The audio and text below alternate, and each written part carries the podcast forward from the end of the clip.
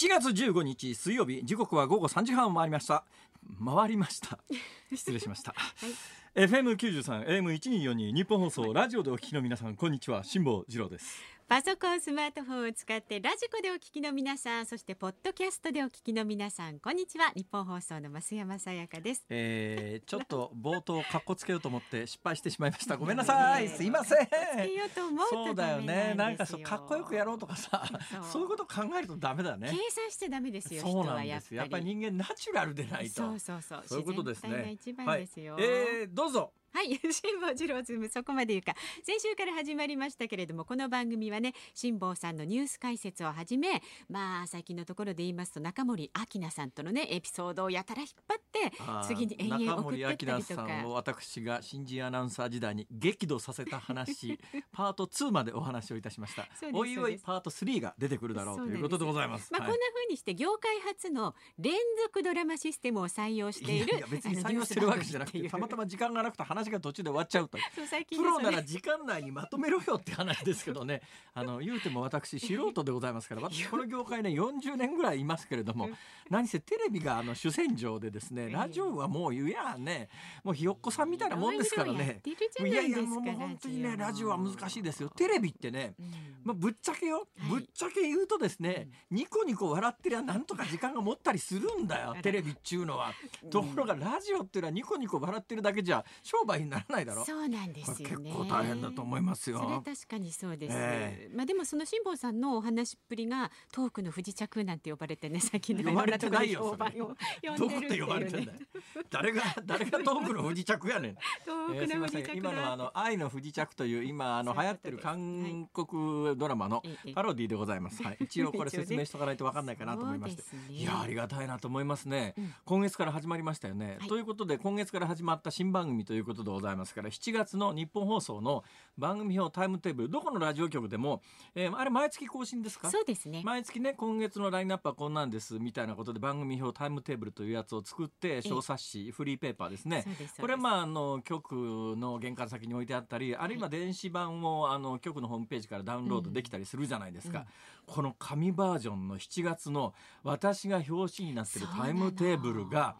一瞬で品切れになって、はい、今も完売状態で大変申し訳ないですけれどもあのどうしても見たいという方は、うん、日本放送のあのホームページからダウンロードをしていただいてそこで電子版をご覧いただくのが一番でございますから、はい、で紙版というのが残念ながらですねもう完全完売になりまして、ね、最速で一部ものだから史上最速らしいですよ。俺すげえ人気だなと思ったら どうもですねあのまあこれどっちが裏でどっちか表か分かりませんけれども パンフレットというのは当然前と後ろがあるわけですよね。ね、ね、私は自分の写ってる方が表だと認識してるわけでありますが、はいはい、えどうもねこのフリーペーパーを持ってく人は そうじゃない側を表だと認識してらっしゃるみたいですね。これどっちが表か確かに難しいですよね。一、つの紙を二つに折ってあって、これどっちが表紙かと言われると俺は自分が出てる方表紙だと思うけれども、多分どうやらですね私が思う裏えファンの人が思う 表面のイケメンの兄ちゃんのファンが持ってってるんじゃないのという噂もちょっとだけあります。私は私は私が信じる表の側が あの表の側が、えー、リスナーの方にアピールして、一瞬で曲から消えたんだと思っております私はそう思ってますよもちろん。そうですよね。もちろん間違いありませんよね、えー、ということで私が表紙になっている日本放送のタイムテーブルの、えー、7月号が、はい、即日完売ということになって史上最速のスピードでなくなったということをご報告させていただきます。えー、どんなタイムテーブルかご覧になりたいという方はですね、えー、インターネット版をダウンロードしていただければよろしいんじゃないかと思います。いただきぜひぜひご覧ください。はい、はい、よろしいですか？そのくらいそのくらいで大丈夫です。はい。わ、かりました。今日ちょっとですね私ね実はこれこれラジオで言うのはねかなり抵抗感があるんでこれ言った瞬間にクレーム殺到するとですね具合が悪いんで言いたくないんですが、毎日ここで検温があるって話しましたよね。そうですね。この間あの私が手作りのマスクしてきたら、それが認識されなかったという話をしたじゃないですか。はい。はい、あのマシーンに今日も対面したわけですよ。そしたら、史上最高。最高。最高。温度を記録してしまいました、ね、最高体温を記録記録して記録してしまいまして。私もしかすると発熱してるかもしれません、うん、えでも別に平熱よりわずかっていうぐらいでしょ？言っていいですか、うん、36.5度普通じゃないですか。いやいや昨日36.3度だったんです。よ一昨日も36.3度だったんです。私ずっと36.3度が続いてたんですが、うん、今日36.5度今日は吉田由紀ちゃんのことを考えて出社したからですよ。そうに違いないですあ、今日吉田記者に出てくるんですか？そうですよ。ほらまた上がっちゃうもん。帰んなきゃなんなくなるから。えっと今日の株と為替ね動きを伝えておきます。株と為替ですね、はい。今日の東京株式市場日経平均株価は反発いたしまして、えーはいはい、昨日に比べて358円49銭高い2万2945円50銭で取引を終えました。まあ結構上がってますね。月曜日も大幅に上がって昨日は下がってまた水曜日上がって、だから今週月火水トータルだとかなり上がってますが。ただまあ要するに、えー、マーケットの市場参加者は、今のコロナの感染状況今日のワイドショーなんか見ててで東京都がなんかあの警戒レベルを一つ一番上に引き上げたみたいなニュースが伝わると、みんなこれえらいことになるんじゃないのとこう思ってる人は、それなりに多いだろうと思いますが、はい、まあ、今日もそのあたりも解説していこうかなとは思いますけども一方でマーケットのこの状況を見ると全然マーケットはそんなこと気にしてないっていうのが数字の上から見るとよくわかりますねこれは。はい、さあどっちを信じたらいいのというとですねこれは本当に本質的な問題なんですけどなんかね結局ねみんな本気じゃないんだなっていう気がものすごくするのは本気じゃない。あの今日ね、ある新聞を読んでいたら、別にその新聞の悪口言うわけじゃありませんよ。その記事自体はよくできた記事だったんですが、これちょっとね、後ほどのコーナーでもうちょっと詳しく喋ろうかと思ってたネタなんですが、冒頭で喋るような話じゃないんですけども、あの新聞にですね、あ、これ今日の夕刊か。あの今、女性の方、コロナですごく困ってることが一つあると。まあ一つあるといっぱいあるかもしれませんが、その中の一つがですね、マスクによる肌荒れと、手洗い過剰手洗いによる肌荒れっていう。私ね荒れたんですよ。過剰手洗いによっても手がね先月ブツブツができやっぱり昔からね洗いすぎると良くないは言われますよね。だからあの要するに体の表面の油っていうのはいろんなものを守る働きがあるんで、うん、これ全部落としちゃうと悪いっていうのは、うん、実はコロナ以前にはよくありましたよね、はい、それ、だから油分はなんか残る残るようにだからもう毎日毎日もう私ねでもそれよくわかるの私あの昔からですね子供の頃に思春期に発症したんですが、病的な不潔恐怖症なんですよ。ね、でその時にやっぱり手洗いってやっぱ過剰になりますよね、はい、そうするとまあ当然いろんなところが荒れたりするわけですよ。でそれはもう私はもう子供の頃からの体験でよく知ってるわけですが最近そういうことがなくてでもコロナでものすごい勢いで手洗いを始めた人の中に、はい。結構深刻なことに肌の症状がなってる人がいるということで、それからマスク。で今皮膚科でそういう相談でマスクによるもう肌荒れとか、手洗いのしすぎによる肌荒れで、病院に行く人が相当増えてるっていうのが、かなりでっかい記事で新聞に出てるんですが、出てるんですがよ。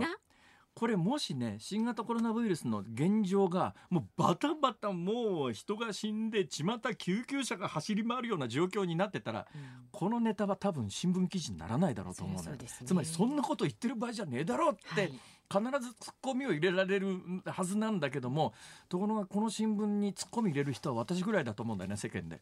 だから結局のところ本音と建前この病気に関するどのくらい恐ろしいものかどのくらい恐れなきゃいけないものかに関して政治的にもそうだしマスコミ的にも本音と建前が今ぐちゃぐちゃになっていてだから世の中大混乱が起きてるんだというようなことがねかなり鮮明に見える一枚の記事なんですよ。そうやって気がつき始めるといろんなこと気がつくのね。はい、えー、いうような話も今日は引き続きお届けしてまいります。ご期待ください。へいへい、えー、為替相場まだお伝えしてなかったですね、えー、そうです。ではいつまでこっちが遅れをとる、えー、為替相場現在は1ドル107円25銭付近で取引されています。昨日と大体ほぼ一緒。為替は落ち着いてますね。ただね、ね、為替もねそれであのね FX とか為替の取引やってる人とか、はい、あるいはその為替が重要な鍵を持ってる貿易やってる人とか、うん、プロの人たちはすごい気になりますけどもう我々にとって為替って海外旅行に行く時に いかに安く海外で物を買うかっていうところが大きなファクターなわけでそれが全くできない今に為替聞かされてもまあ為替と株は一時期ものすごく連動性がありましたから経済に与える影響は大きいんだけども正直ふーんって感じですよね。私もそうですけど一応バロメーターとしてね毎日この番組をお伝えしていきます。つまり毎日この時間を聞いていただければ、私がどれだけ進行を妨害しても株と為替の最新情報は必ず手に入る。もう私はもうそれ使命にしておりましてこれも頑張ってお伝えしてきますから、はい、今ディレクターさんが手叩いておりますが。どういう意味でしょうか？さあ辛坊治郎ズームそこまで言うかこの後すぐのニュース解説ズームオンはなぜこのタイミング IR 汚職事件の続報報道について辛坊さん解説で4時台はひげの隊長こと前外務副大臣の佐藤正久参議院議員がお電話で登場いたします2020年版防衛白書について伺いますで5時台のズームオンは東京都警戒レベル最も深刻な感染が拡大しているに引き上げということについて迫ってまいりますさあラジオをお聞きのあなたも番組にご参加くださいメールは ZOOM ズームアットマーク一二四二ドットコム。も賛成意見反対意見じゃんじゃんお寄せください。そしてツイッターはハッシュタグ漢字で辛坊治郎カタカナで漢字で辛坊治郎ってラジオで言われてもな多分漢字で書ける人ほとんどいないと思いますよ。一応あの紹介しておきますと辛坊の辛坊の辛はですね甘い辛いの辛いラー油のラーですね。辛坊の坊は坊ちゃんの坊です。治郎の字は明治の字。郎は、えー、小里編の郎ですか。そうですね。ね、えー、小里の郎ですね。はい、えー、いうことでございます。はい、辛口坊やの治郎くんで覚えていただけるといいですね。ああ、なるほどね。そうなんですよ。あのね、あの我慢する普通に辛抱とパソコンに入力すると我慢するのあの手辺の棒が出ちゃうんで、そうじゃなくて辛抱の棒は坊ちゃんの棒です。はい、お願いします。ニッポン放送辛坊治郎ズームそこまで言うか。この後お知らせに挟んでは辛坊さんが、えー、ニュースを解説ズームオンのコーナーです。先週から始まりましたニッポン放送夕方の新番組辛坊治郎ズームそこまで言うか、はいこのコーナーでは辛坊さんが独自の視点でニュースを解説。なんかなんかちょっと待ってください。どうしてそこで笑いますか？そこで笑う必要がなぜあるんですか？それは自分でこの番組はニュース番組だと思っていないでしょ？う、ね、ニュース番組って言っちゃったっていうほら。本当は違うのに。本当はなんか辛坊さんが暴言吐きまくる番組なのに。ニュース番組ニュース番組って言っちゃったみたいなほら。どうぞまはい、えー、まずは昨日の夕方から今日にかけてのニュースを1分間で紹紹介します。ズームフラッシュです。昨日甲子園球場で行われた阪神対ヤクルト戦で大声を出してヤジを飛ばしていた観客に対し審判が注意する一幕がありました。ガイドラインには飛沫感染のリスクから大声を出す声援を禁止する記載があります。北海道釧路市で全国で初めて水揚げされた生サンマの競りが行われ1キロ4万円を超える過去最高値となりました。正体不明の路上芸術家バンクシーがロンドンの地下鉄の車内に落書きした新作を公表しました。公式インスタグラムに投稿した動画の中でマスクを使って遊ぶネズミなどを描き私はロックダウンされた。でもまた立ち上がるんだとのメッセージを綴ってあります。去年の参議院選挙をめぐる選挙違反事件で買収の罪に起訴された河井克行前法務大臣と妻の河井案里参議院議員について東京地方裁判所は保釈を認めない決定をしました。あれこの番組で言ったかな？多分河合ご夫妻河合ご夫妻5をつけることないな、はい、河合夫妻に関して言うと保釈されないだろうね。っていうのはこの番組で言ったか言わないか記憶にが曖昧ですけれどもこれなんで保釈されないだろうと見てたかというと、はい、これもう今も検察全く変わってないなと思うのは、えー、要するに本人が罪を認めない限りはあの保釈認めないっていうのが一般的ですよね。はい、もう基本的にそういうことなんですよ。うん、で本人が罪を認めた場合には保釈しますと。で本人罪を認めるということはどういうことかというと本人罪認めてますと証拠がありますと、うん、今回買収容疑でに関しては今のところこの夫妻は否定してるわけですよ。はい、ね、で否定してます。でこれもし本人たちがいや買収しましたお金配りましたっていうのを認めた瞬間に有罪確定しますからもう検察もはい分かりました。もう有罪確定ですね。でそうじゃなくても日本は検察に起訴されると99%有罪ってもう日本は裁判所と検察が異様なほど密なんですよ。密密ですから。もう3つマングローブですから 検察と。検察と 警察と裁判所は。だからもうこんな国ないですよ。検察が起訴したら自動的に裁判所はあと量刑決めるだけですからその量刑も基本的に検察が求刑したのに対して大体7割から8割ぐらい8掛けぐらい。検察が5年の懲役求刑してきたら5波40でまあ3年から4年ぐらいかなみたいな。それでもうほぼ決まるという。何なんだこの国はっていうそんな状況の中で誰を起訴するか起訴しないかの全権が検察を握っている。検察もねそれはあのね、え一生懸命やってるところもいるし一生懸命やってる人もいるでしょう、だけどやっぱり過去を遡ると何をしたかというと、例の厚生労働省の村木敦子さんのケースなんかはね罪じゃない。な全くの冤罪でとっ捕まえた上でその証拠まで捏造するわけですよ。これやられたらとっ捕まった人間どうしようもないよね。あの時村木敦子さんは証拠一つ一つ全部自分で点検して明らかにこれ改ざんされてるっていうことが証明できるという証拠を自分で見つけて自分の担当弁護士にここ明らかにこの検察が持ってきた証拠っていうのが改ざんされてるんですよねっていうのがでそれが証明されたんで無罪になりましたけど、そうじゃなかったらあれ自動的に検察が証拠まででっち上げて普通に右から左にに有罪ですよ。どんだけ恐ろしいか、うん、こんなこと世界でできるのがどっかにあるかって言ったらねまあ中国ぐらいですね。そうですか。え ー、今日は私あの香港の T シャツ着てきてますから。ね、あのあのあの改めてね、香港で今月から施行された国家安全維持法っていうやつ、あれすごい法律なのは6月30日の深夜つまり7月の1日に施行されて。7月1日に法律が施行された日にメディアがどんな条文か手に入れて、あらやばいぞこの法律ってちょっと待てと。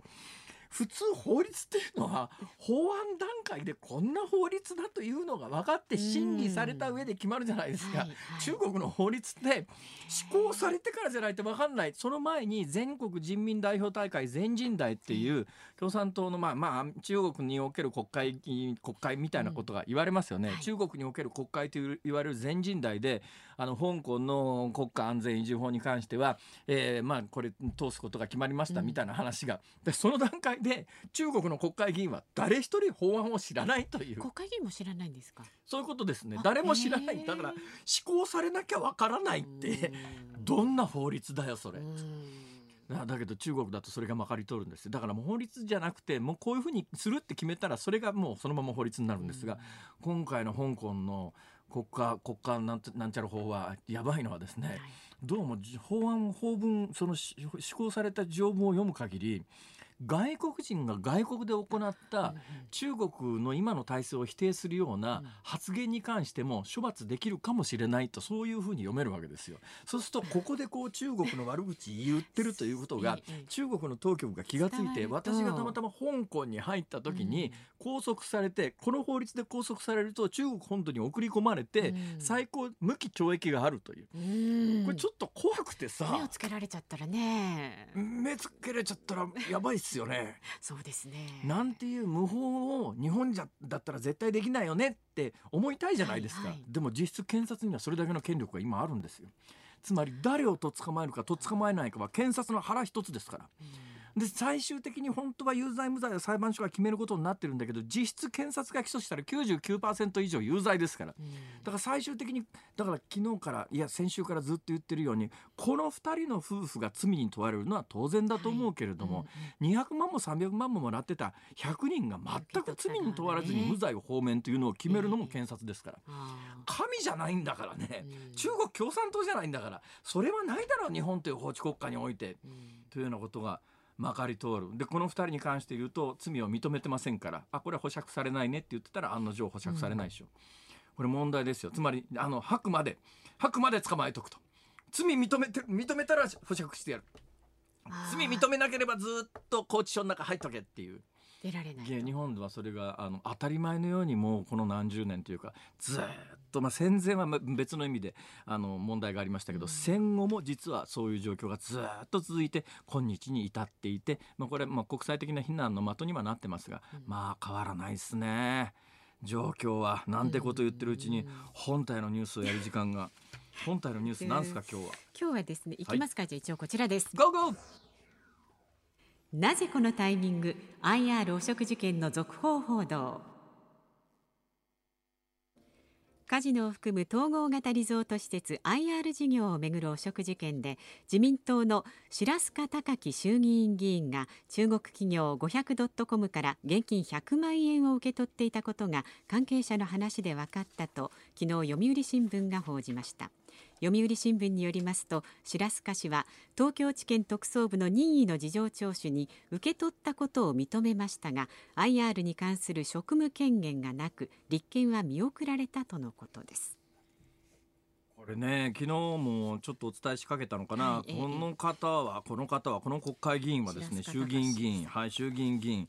えー、マカオのショッピングモールの通路上で、えー、中国の、えー、500.com という会社ですね、はい、この 500.com っていうのはどうもやっぱり日本でなんかカジノにまつわるいろんなこんなをやりたかった会社らしいですが、うんはい、やりたかったっていうか、まあ、今でもやりたいんでしょうけれどもこの 500.com の、えー、顧問、ね、当時の顧問から元顧問からですね、えー、100万円入りの封筒を受け取ったと。でどうやって受け取ったかというとショッピングモールの通路上とかねもう一人受け取った人がいるんですがトイレの中で100万円受け取ったとか、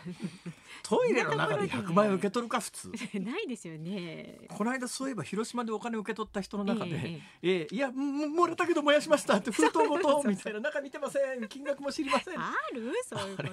おいおい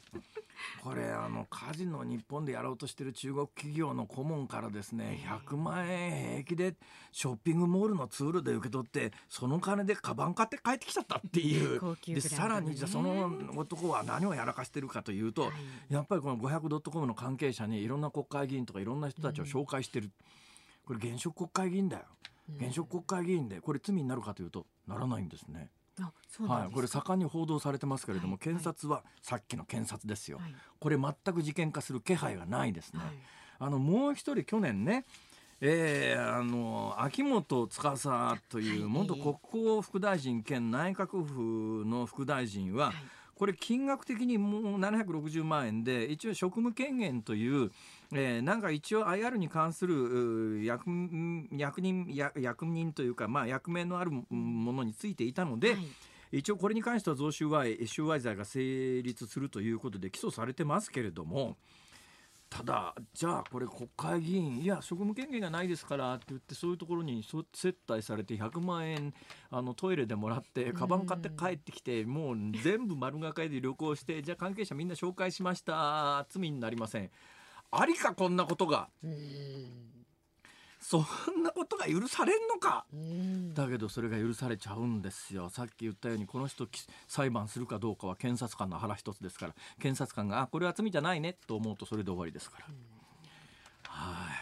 もうなんかねびっくりのことがこの国で起きてるということに実はあんまりみんな気が付いてないんですよね。だから今もうワイドショー見てもコロナ一色じゃないですか。すね、ね、となるとこういう重要なニュースがすっぷり抜け落ちていて、うん。うん、みんな今考えるべきことはもちろんコロナの感染防止も大切だけれども、はい、もそれで世の中全部じゃないから,、だそのあたりも、まあ、そういう意味ではこの番組ではそういうこぼれ落ちてるニュースをちょっとずつ、これは知るべきだということはあの声を大にして言ってかなきゃいけないということで言うと、はい、声を大にしたら怒られるんだよ。甲子園球場で声を大にして阪神を応援してたら審判にこれは大声出して応援すんなって言われちゃうんだよ。そうそうだね時と場合を考えてもしもしかするとそのうちスタジオの隅っこの方に審判が立ってて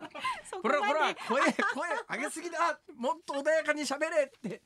注意されるかもしれないですからほどほどのところでいきましょう。ズームオンこの後4時台にもお送りします。終わりかよ7月15日水曜日時刻は午後4時を回りました。有楽町ニッポン放送第三スタジオから辛坊治郎と。増山さやかでお送りしています。ニッポン放送夕方の新番組です。先週から始まっています。辛坊治郎ズームそこまで言うか。飯田浩二アナウンサーはですね毎週木曜日に登場しますので、えー、明日登場ということになりますのでねご期待ください。あなんか噂によると、はい。明日発売の週刊新潮に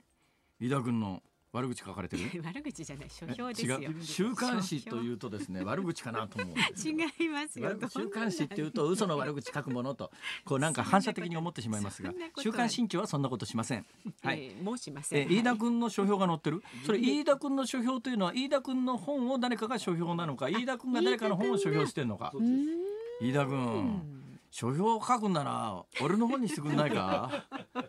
持ちつ持たれつでねいろいろとね。書評を書いてんだろうな。え飯田君何？週刊新潮で書評を連載してんの？すごいな。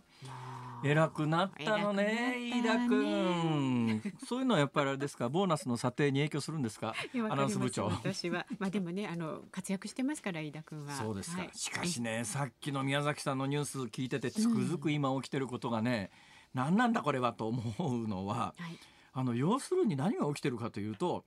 あの軽症の入院患者ばっかりなんですよ。はいはい、でね PCR 検査することによって患者をあぶり出してるわけですね。でまあ大量の鼻風邪の人を PCR 検査であぶり出してその人たち今感染症予防法上強制入院なんです。うん、でまあ必ずしも入院しなくてもホテルその他でもいいんだけれども、えー、今むしろそのホテルがいっぱいになってきちゃってるんで、はいはい、無症状の人とかあの鼻風邪の状態の人たちでホテルがいっぱいになっちゃってるんでじゃあまあ入院もしてちょうだいねって言って病院のベッド病院もほら今今あのベッドが空いてて経営状態が大変なんで、そっちを埋めなきゃいけないっていうのがあって、病院にもどんどんその鼻風邪の人を回してるわけですよ。鼻風邪の人で病院が埋まって医療崩壊しかけてるって構図医療崩壊の原因を作っといて結果的に医療崩壊してますからレベル引き上げますっていうのが今起きてることじゃないのか？見方によったら。見方によってはね。そうなるよね。だって現実に起きてることってそういうことじゃないのか？おかしくないかこの構図は。街中ねバタバタ人が倒れて死んでるとか救急車走り回ってるとかってんじゃなくて病院がいっぱいになりつつあります。軽症の患者で。なんでかっていうと PCR 検査山ほどやってますからそれで患者があぶり出されてます。PCR 検査を受けて陽性になるとお金くれます。ええー、みたいな。なんかおかしくないかやってることが。ねえよかれと思ってやってることも全部、ね、その他が煽り立てるからなんかもうすごいことになってる。ただ、まあ、私はねあのこの冬にかけてすごいことが起きる可能性はあると思うんでだから私はね今レベル4に引き上げは怖いなと思うのはいずれどっかのタイミングでレベル4に引き上げなきゃいけない時が来るような気がする。だけどそれが今かっていうつまりもう引き上げちゃったらそっから上に引き上げられなくなっちゃうわけですよ。今日あたり私ここ来る間銀座のその辺のねオープンカフェみたいなところを見て回ってきましたけどもどこも3つ3つの3つマングローブ。最後いらない。すごいお客さん入ってて マスク外してご飯時だからご飯時だから当然マスク外してご飯食べながら同じテーブルブルでわーわー大盛り上がりですよ。その状況ってレベル4ですよ。ね、これもし本格的にやばい状況になっていった時にもう一段本当に皆さん気をつけてくださいねっていう手段がこれ以上上がないわけだから。慎吾さんが都知事だとしたら今のタイミングで出さ今のタイミングでは出さないですね。というのはつまりそういう最終兵器は使うべきタイミングがありますから、はい、やっぱり本気で出す時には本気で皆さんとにかく一切経済も命の方が大切ですから動くなと、うん、ね。マスク外して飯食うなレストランでっていうぐらいのことを言うようなタイミングじゃないとこれ以上上げられなくなってこれねリーマンショック以降の世界の経済の対策と同じで、もうどこの国もゼロ金利なんですよ。で金利調節というのは景気が悪くなっていったら金利を引き下げることによって景気良くしましょうっていうのがもう伝統的な景気対策なんですが、もうゼロ金利が長年続いちゃったんで景気が悪くなってきたからといってそれ以上金利下げられないって、まあ、マイナス金利っていうのもないではないですが、というのと同じで対策してますともうレベル4に引き上げましたと。で今こう言ってみりゃ病院は軽症患者で埋まっているという状況で。はいその状況の中でレベル4にしちゃったら次本気で皆さんに警戒呼びかけるときにこっから上なくなっちゃってるわけですよ。確かにそうですね。このやり方でいいのかなと私は本当に素朴に思いますね。で政府がなんであの都の温度差都と政府の温度差がなぜあるかっていうのが、実はこれはですね私極秘情報を手に入れましてね政府が何を考えているかが大体読めてきたんです。ただこれをね実は先週末から読めてるんですけども、どのタイミングで公の電波に載せるかっていうのをすごく今ためらってるところがあってなんでためらってるかというと私毎週金曜日の午前9時に辛坊治郎のメールマガジンというのを拝観してるわけですね。そうですねこのメールマガジンはもう格安の一月300円という世界で一番安いメールマガジンなんだけども、いくら安いとは言いながらお金払ってくれてる人に、まず最初に情報はっていうことですね。いやそういう冷たい目をしてそういうこと言わないでくださいよ。ファーストじゃないんですか？あら？そうですね。新番組始まっちゃった記念。ですよ。ですよね。そうですよ。ここで言わずにどこで言うですよね。わかりました。明日この話は必ず。はいじゃあ愛の不時着方式で引っ張ります。まああの小池都知事のね会見はあのこの時間内に番組の時間内にお届けできたら、ね、はい、はい、えー、伝えていこうと思っています。で4時台はですね。えー、尖閣周辺の中国公船にズームということでひげの隊長こと前外務副大臣の佐藤正久参議院議員がお電話で登場いたします。あなたのご意見もお寄せください。メールは z o o m zoom アットマーク一二四二ドットコム。ツイッターはハッシュタグ辛坊治郎ズームでつぶやいてください。辛坊さんが独自の視点でニュースを解説するズームオン。この時間特集するニュースはこちらです。中国政府日本の防衛白書に抗議白ではなく黒の資料だ昨日公表された2020年版の日本の防衛白書について中国外務省は偏見や嘘の情報に満ちている名目では白書だが実際は黒資料だと反発し日本側に厳正な申し入れを行ったことを明かしました。さあではここで元陸上自衛官でひげの隊長こと前外務副大臣佐藤正久参議院議員とお電話がつながっています。佐藤さんご無沙汰しております。ご無沙汰しております。はいよろしくお願いします。お願いしますえー、まずその防衛白書の話を聞く前にですね、はい、先週末のこれ手元にあるのは朝日新聞7月11日版の記事にツイッター等で起こってらっしゃいますね。ああのてあの敵基地攻撃の名前の話ですよね。はい、これななな何があの怒りの原点ですか、ね、要は今回の敵基地攻撃のネーミングを変えるということを今検討してるんですよ。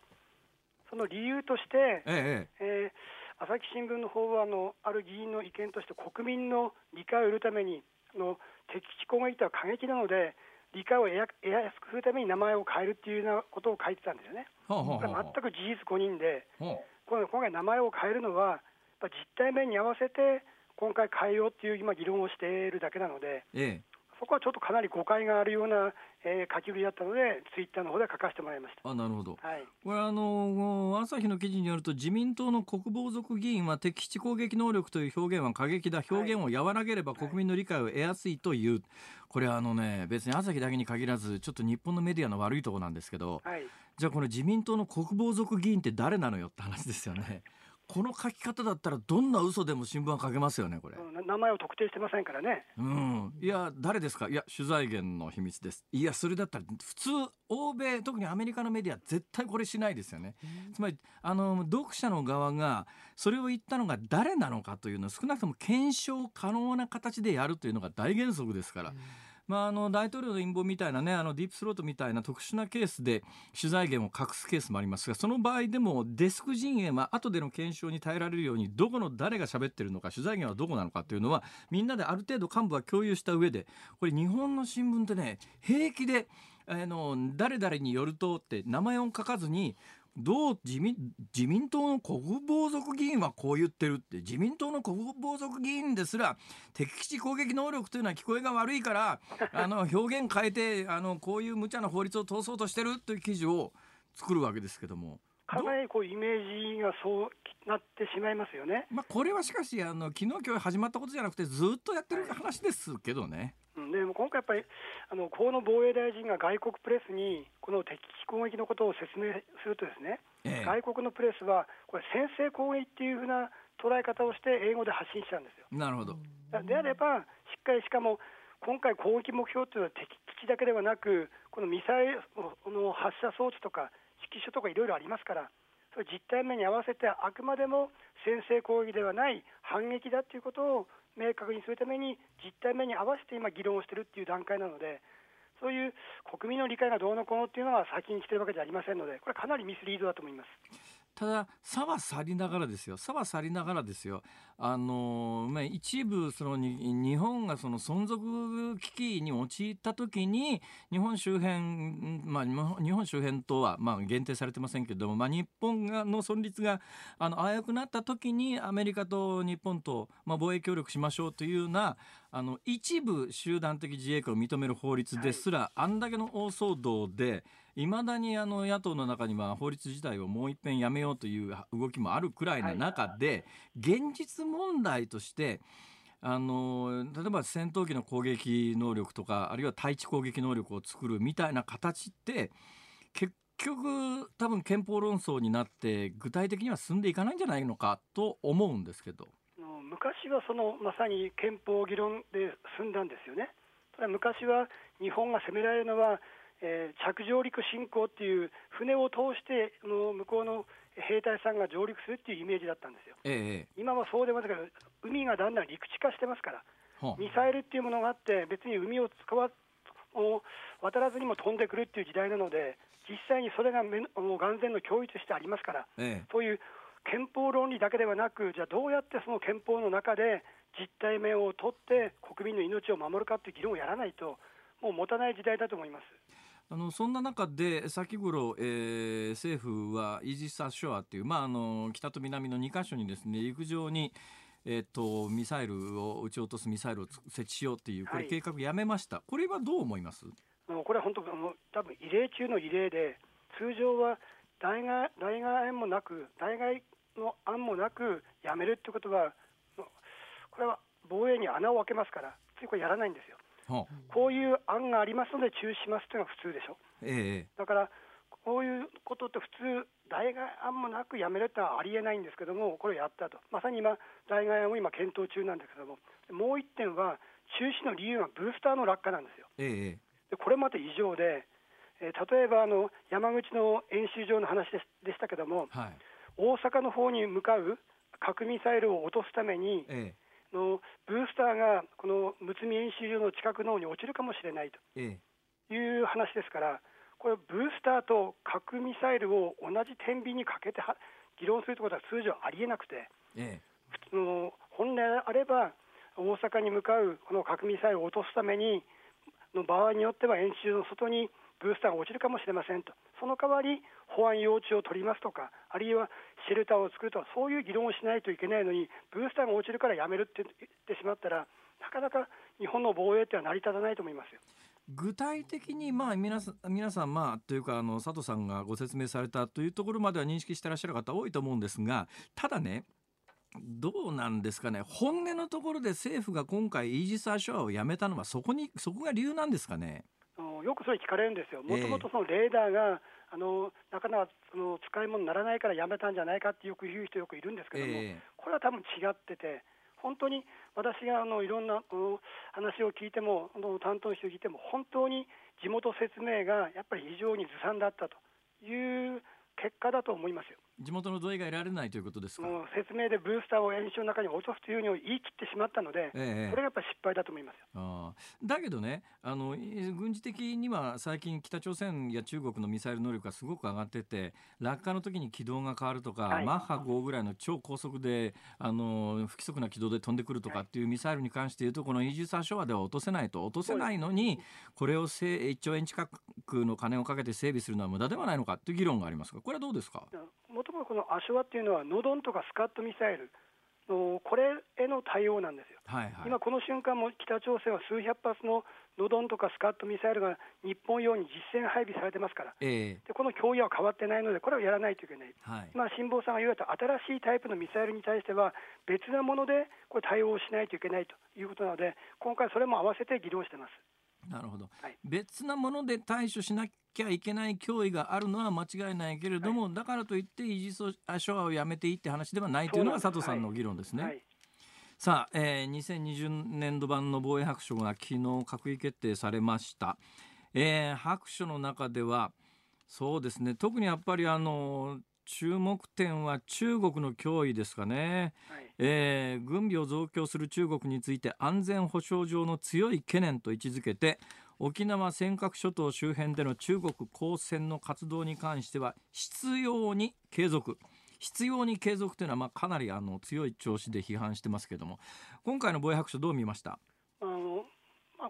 それでもかなりマイルドだと思いますよ。実態面から比べると。実態はどうなんですか？で実際ね今回その必要にって話ありましたけども、はい、えー、今日時点で尖閣の接続水域に来てる光線と連続93日なんですよ。はあ、もう記録をどんどん塗り替えてるんですけども。要するにずっといるっていう状況ですね、はい、私はステージが変わりつつあるというふうに思ってて、ええ、その理由は2つあります、はい、1つはあの光線が所属する海警。これと軍との連携強化、え、もう1つは光線の数の増加と大型化なんです、まだ軍との連携でいうと実は会計局が中央軍事委員会の指揮下に入ったために、日本でいう海上保安庁、はい、このトップや各管区のトップは海軍の将軍なんですよ。あの一応日本では海警海の警察と書いて海警というのは日本で海上保安庁に当たるもので、はい、軍ではないという認識の人多いかもしれませんが実質はもうあの日本における海上保安庁とは全く違って軍の下部組織だということですね。そうなんですで実際に海軍のフリゲート艦灰色の色を白に塗り替えて巡視船にしていたりそういうこともやってますしすなわちの軍の指揮下の船が日本の領海に入ってくるということは軍の指示を受けて入ってくるわけですよ。その際は万が一のことを考えて後ろで軍が体制を取っているというふうに考えるのが国的には普通だと思いますよ。そのぐらいステージが変わっている。もう一つはやっぱり船がどんどん増えて大型化してるんです。中国は1000トンを超える巡視船は海保の2.5倍の今130隻保有してるんですよ、えその数も年々増加しておりまして、え中には世界最大級の1万トン級の巡視船も2隻あるんですよ。数に余裕があるためにこの接続水域に入っている船の数が3隻からもう4隻に増えてしかも、えー、4月4日にの漁船を追い回した時は39時間ももう領海に入ってるんですよ。しかも9.7トンの漁船を5000トンの船で追いかけてるんですから。ちょっとまあありえないですですね事態としてはね。辛坊さん4つやってるから分かるでしょう。9.7トンの漁船を5000トンの船でずっと39時間も追いかけてるんですよ。常識ではありえない構図ですねそれはね。まあ、ちょっとでも当たったら一発で沈没しますね。そうですよね。で実際に船が大きいから小回りが利かないので本当に捕まえようと思ったらもっと小さい船の方がいいに決まってるんですよ。えー、半分脅しなんでしょうけども39時間というのはこう異様ですよね。要するに日本の領海あるいはその周辺でありながら日本の排他的経済水域でありながら日本の漁船は操業できないということですねただ実際の漁船の方もしっかりのれ負けずに、えー、漁はしていたんですよ。その理由が海上保安庁がやっぱ間に入って、実際に中国の航船が4隻だとすると4隻より多いあの数をあの出してやっぱ守ってるんですよ。で今回えー、漁船の方もしっかり漁をして帰ったということは間違いありませんのでその状況だとハプニングで何か起きてもちょっとおかしくない状況ですねステージがやっぱ変わってるんですよ、えー、だからしっかり海上保安庁の方も体制強化しないといけないし自衛隊の連携っていうのも当然あのやっておかないと万が一の時はもう守れないっていう状況になりますからかなり尖閣の波は高くなってると思います。なるほど。尖閣だけの話じゃなくてやっぱり中国が最近あのブータンですらあの領有権主張を強めてたりインドとの間の国境紛争は相変わらずだしあの南シナ海のいわゆる九段線というそれはあのインドシナ半島の東の国やフィリピンが領有権を主張しているところに堂々と島人工島作って滑走路作っちゃうようなことを平気でする状況ですからねこれ。だから尖閣だけ例外ということもありえないですねこれ。尖閣も中国で言えば革新的利益なんです。まり香港も台湾も革新的利益で、ええ、尖閣も革新的利益って言ってますから、だから今日の南シナ海や香港は、明日の台湾尖閣ということを言う方もいるぐらい、それはかなり人事ではなくて、いずれこう取りにくいと革新的利益と言ってますから、これなかなかの日本の方も腰を据えて、本腰を据えてやらないといけないと思います。実は香港で最近、まあ、一国二制度も実質的に廃止する中国本土化する、えー、国家、えー、あの安全維持法を作りましたけれども、同じ文脈だということですな。そうです。もうだからもう今は香港は昔の香港じゃなくなってしまいましたので、えー、それがいずれ台湾、あるいは尖閣、台湾と尖閣は近いので、はい、台湾で何かあったときは尖閣とも連動しますし、えー、尖閣で何かあったときは台湾とも連動すると、ぱり一体で見ないといけないと思います。さあそんな状況の中、佐藤さん、日本政府はどうすべきだとお考えですか？私はあのやっぱり海上保安庁と海上自衛隊の体制強化とともに、えーはい、日米の総和、日本とアメリカを足した総和が中国よりも上回るっていう体制は、あの尖閣周辺ではずっと取り続けないと、これは逆転してしまうと出てくる可能性はありますから、そういう総和を必ず、えー、中国より上回る体制を今後とも強化をしながら、今度は非軍事の面でもいろいろ動くと、例えば今回、石垣市が尖閣のあざあざ名、これ変えましたよね、あの石垣市尖閣からあ、石垣市殿城から石垣市殿城尖閣と、はい、ういうふうに、例えば、えー、生物関係の調査のために人を送り込むとか、実際、海上保安庁が灯台を直すために人を送り込んでも、中国は文句言ってないんですよ。ほほ意外でしょ、文句言ってないんですよ。えー、だったら環境法の観点で人を送るとか、ええ、あるいはこの、えー、地方税法の関係であの固定資産税をかけるためには実地調査をやらないといけないって書いてあるんですよ。はいはいはい、そういう形で実地調査をやるとか軍事軍事軍事以外の面でのやっぱり施政権の強化ということも考えていかないといけないと思います。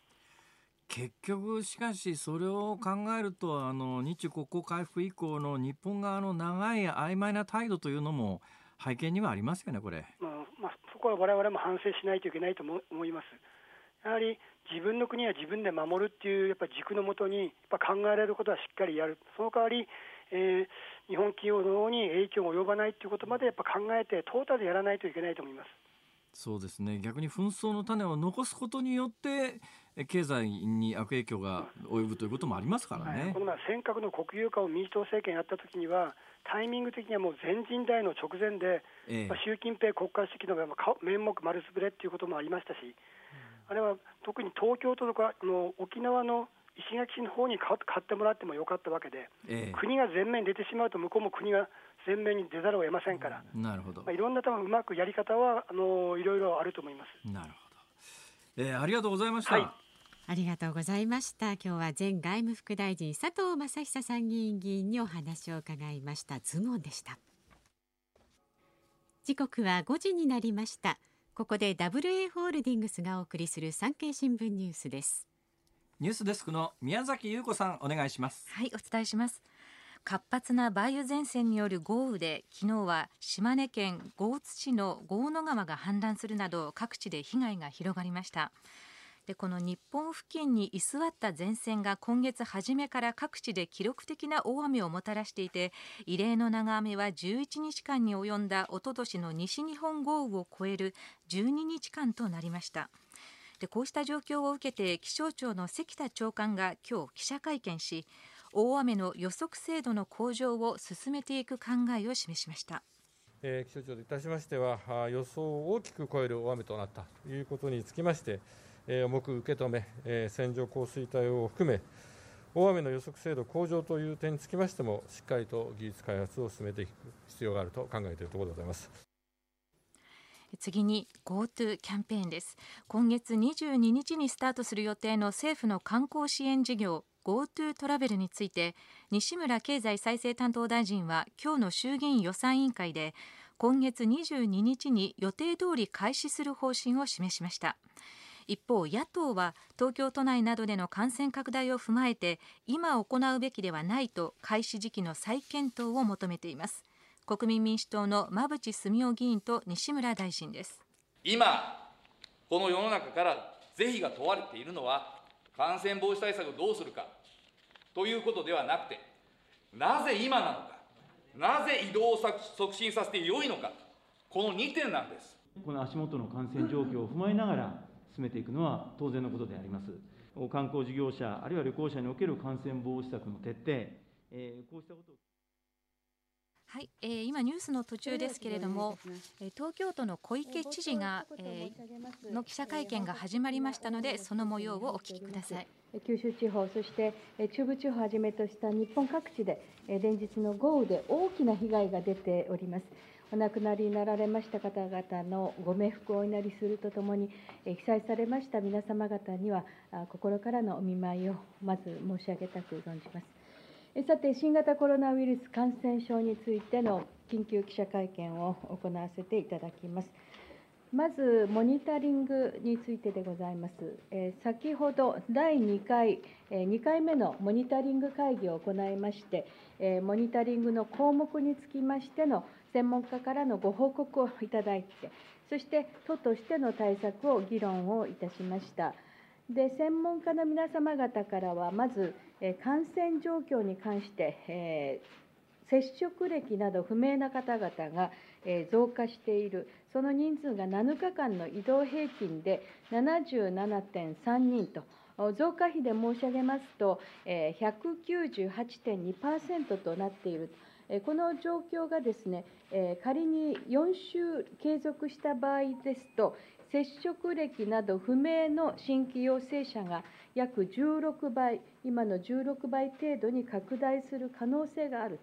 ということから、4段階ございます、今回のモニタリングのです、ね、指標、その中で最高レベルの4段階目、私があまり見えないんだけれども、赤赤に当たります、感染が拡大していると思われるとの総括コメントをいただいたところでございます。またあの医療提供体制でありますが、こちらの方は重症患者数は今も横ばいで推移をしている、ただ入院患者数が増加傾向にある、さらに医療スタッフを含めました病床の準備には相当の時間を要するということなどから、4段階目のうち、4段階のうち3段階目のオレンジ色に当たります、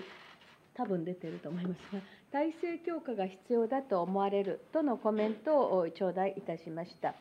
え、さらに感染症対策審議会の委員の方々から、え、都民、え、事業者の皆様方への呼びかけは妥当だというこのご意見を頂戴したところでございます。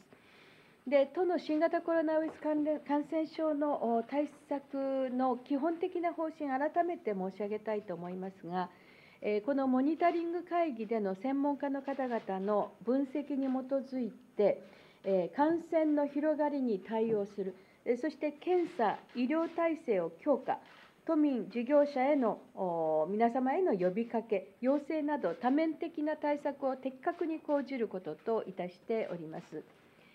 そして本日のモニタリング会議でございますけれども、その専門家のご意見を踏まえまして、現時点におけます感染症対策の考え方を、この場を活用いたしまして、都民、事業者の皆様にお伝えをしたいと存じます。で、現在の状況ですが、感染拡大を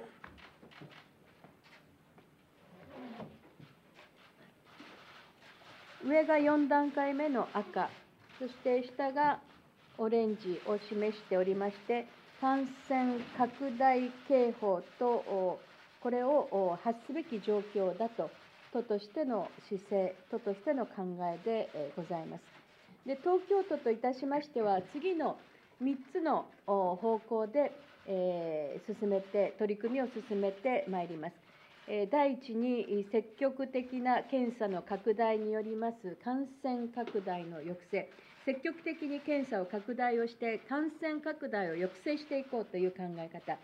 そして第2に、都内共通の対策に加えまして、地域の実情を踏まえた重点的ピンポイントの対策であります。で第3が年齢層、そして業態に応じた、えきめ細かい対応でえございます。で積極的な検査の拡大によります感染拡大の抑制についてでありますけれども、まず何よりも検査体制を拡充しなければなりません。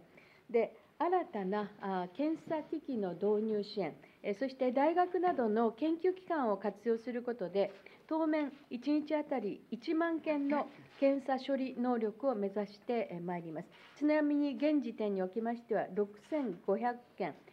パーで6500件まで増加をさせたところでございます。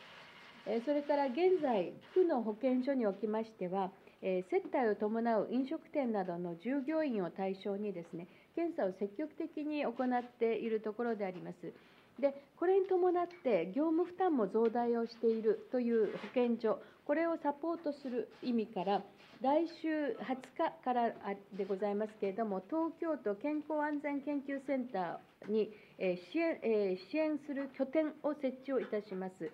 で支援内容でありますけれども、区の検査で判明いたしました陽性者、えー、このその陽性者の入院であるとか、宿泊療養に向けた調整などを想定をいたしております。まずはいち早く夜の街対策に取り組まれました新宿区を支援をする、えそして今後、他の区市につきましても、状況を踏まえまして、積極的に支援を展開をいたしてまいります。次に、積極的な検査の受診を進める、勧奨によります感染者をいかに早く発見をするか、感染者の早期発見であります。で現在、新宿区、豊島区におきましては、接待を伴う飲食店、えー、社交飲食店という言葉も出てきておりますけれども、この社交飲食店の従業員に対する検査を進めているところであります。でこうした感染リスクの高いエリア、えそして業態に対しましては、積極的に検査を実施することで、え早期に感染した方々を特定することが可能となると考えております。都といたしましても、区の取り組みを後押しをしてまいりました。こうした方々を入院、そして宿泊療養に適切につなげていく、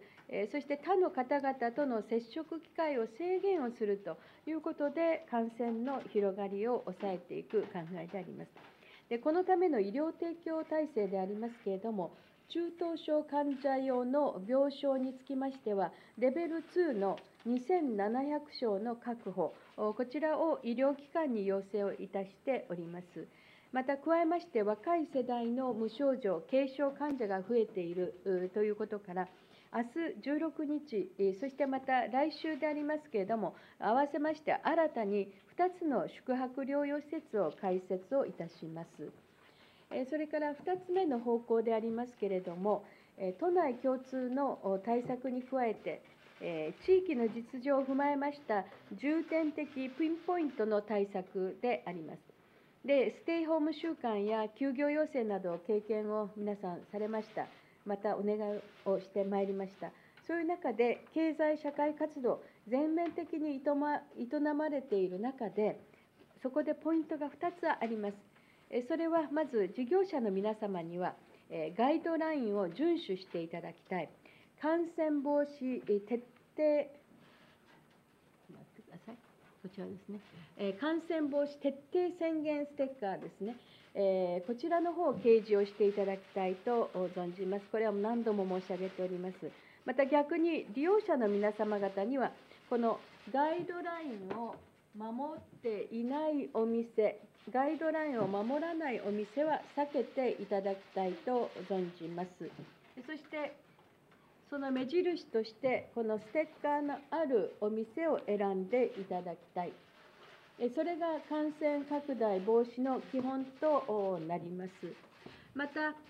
都内各地での感染拡大を防止をする、そのために地域の実情を把握している、一番現場に近い区市町村と連携をしたメリハリのある対策が重要となってまいります。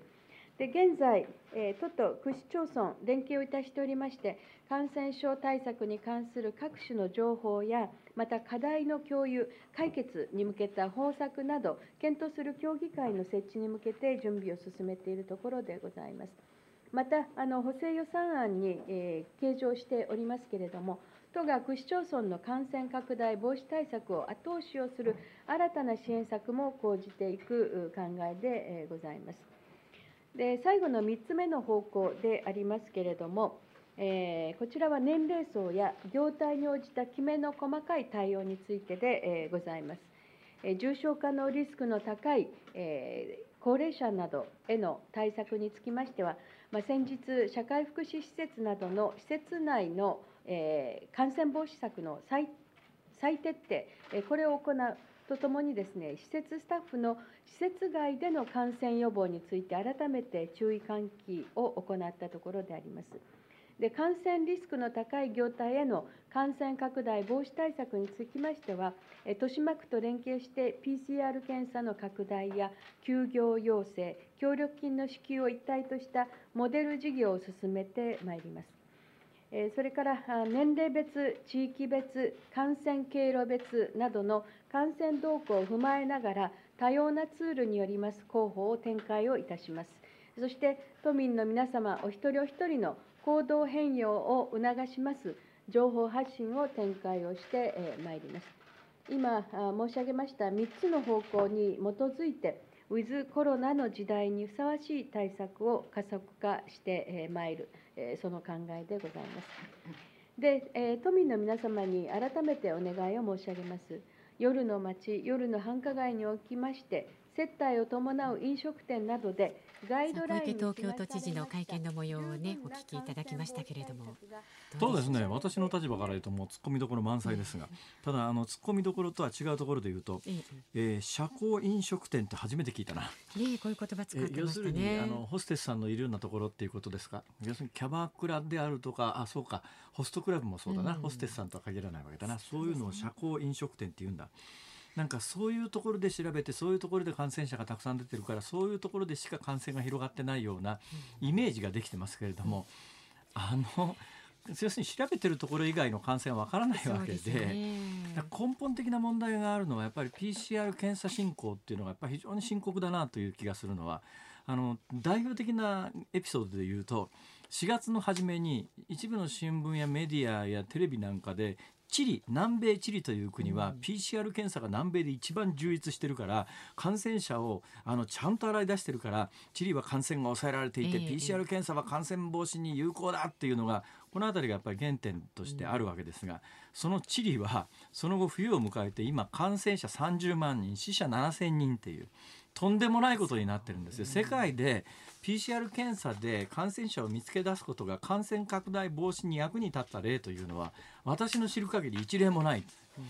結局のところ医療崩壊の原因敷いてるのはあの症状が軽い人たち入院せざるをさせざるを得ないという今法律制度の中で、どんどん入院してるいやそれはベッドなくなるだろうって話で、それと今これも細かい突っ込みどころで単なる上げ足取りですが小池さんあの、えっと、無症状えー、軽症患者っておっしゃったんですけど、ええ、無症状の人を患者って言うかっていう話なんです。ここが実は本質的なところで、え、いや無症状でも人にうつすから重要なんだっていう理屈があるんですが、さっきも言ったように全部の無症状感染者を洗い出すことができるならばそれ全部潰していけば当然感染予防には役に立つけれどもごく一部の感染者だけ洗い出してそこ潰すことに感染拡大抑止にこれは実はいやあの第一波を抑え込めたのはそうやってクラスタークラスターを潰していったからだっていまだに言い張るためにこういう理屈を使ってるんだけどもうこれは残念ながら結果論から言って緊急事態宣言とあの第一波が収まっていったのとの因果関係っていうのはこれはあの数学的にほとんどないっていうのはもう大阪阪大の教授があの明らかにしちゃった話で、そう考えた時に言うとツッコミどころ満載。あ引き続き明日やっちゃうよ。あこれは続きますか？え、ま、というか時間もあまだあるんだ。あとにわずかちょっとありますけれどもあわかりました。じゃあわずかある時間を使いますと、うん、と考えた時に、はいあの我々がやっぱり今やらなきゃいけないことは何なのかっていうことを、もうちょっと真剣に考えないとっていうかこの病気がどのぐらい恐ろ恐ろしい病気なのかこれ、まあ、小池さんこうやって記者会見やって言うのはいいけれども、うん、だけど本気度がどこまであるかっていうと本気ならば本気でこの病気がとても恐ろしくて抑えなきゃいけないと思ってるんだったら、うん、PCR 検査で陽性が出ちゃった人間をその後追跡調査せずに連絡がつきませんでしたみたいなことにならないだろう。本気で止めようとするんならそこちゃんとやれよっていう気が。私はするんだけどまあ今それ小池さんすごい東京では人気なんであんまり小池さんを東京で批判しても意味がないんだけど別に小池さんを批判するんじゃなくて本当に大切なことは命を守ることで命を守るために何ができるのかということを考えた時にこの方向性でいって医療が崩壊したら重症患者救えなくなるのが一番恐ろしい。軽症者の軽症者を入院さすのはとにかくやめた方がいいと思う。まずまず真っ先に。医療崩壊防がないと。自分で医療崩壊の引き金引いてどうすんだっていう気は正直します。辛坊さんはこのタイミングではレベルを引き上げないというね。いやまあだから他の数字も必要ですよ。ね、あの重症化であるとかね死者の推移であるとかいろんなデータがいりますけれども、うんうん、っていうかね。だったら4段階の一番上にしちゃうともうこれ以上引き上げられないんで5段階にしろよそうですねあと1段階あるとねさあこの時間はニュースデスクの宮崎さんにも入っていただきましたありがとうございましたお送りしているのはクイーンで「We Will Rock You、えー」昨日あのストーンズの曲をおかけしたんでね、えーはい、えー、まあ、単なるイギリスつながりということで それ以外の特に意図はありません。えー、なんかあの、うん、昨日ストーンズの曲を聴いていてうん。次はクイーンだなモンキーズでもよかったんですけどね。じゃあ明日はモンキーズということで。もうよ。もうリクエストちゃいますか。まあ明日の気分で決めていいですよ。そうですね。はい日本放送この後は健康あるあるワンダホを挟みまして日本放送ショーアップナイター今日はマツダスタジアムから広島対巨人戦お送りします。そして朝6時からの飯田浩二の OK 工事アップ。コメンテーターは明治大学准教授で経済学者の飯田康之さん。取り上げるニュースは小池東京都知事東京のコロナ警戒レベルを最大に引き上げそして GoTo トラベル来週22日の開始を前に各所で批判続々ということです。お明日飯田浩二君は6時から番組を自分の番組をやってから。これを終えてからこのズームにやってその間なんですか？あのニッポン放送って仮眠室みたいなものがあるんですか？あまああの簡単なところでちょっと休んでいただいて。シャワールームあります？シャワールームもなくはないです。あそうですか、はい、よしここに住むぞ いやでも結構ですよ。どうぞ 住んでください。シャワールームもあったら、まあ、仮眠室もあるなら住めるよな、そうですね、住民票移そうかな俺ここにね。はい。えー、今日もそろそろおしまいの時間が近づいてきましたよ。はい辛坊治郎ズームそこまで言うか。ここまでのお相手は辛坊治郎と増山さやかでした。明日は飯田君も出演です。聞いてちょうだい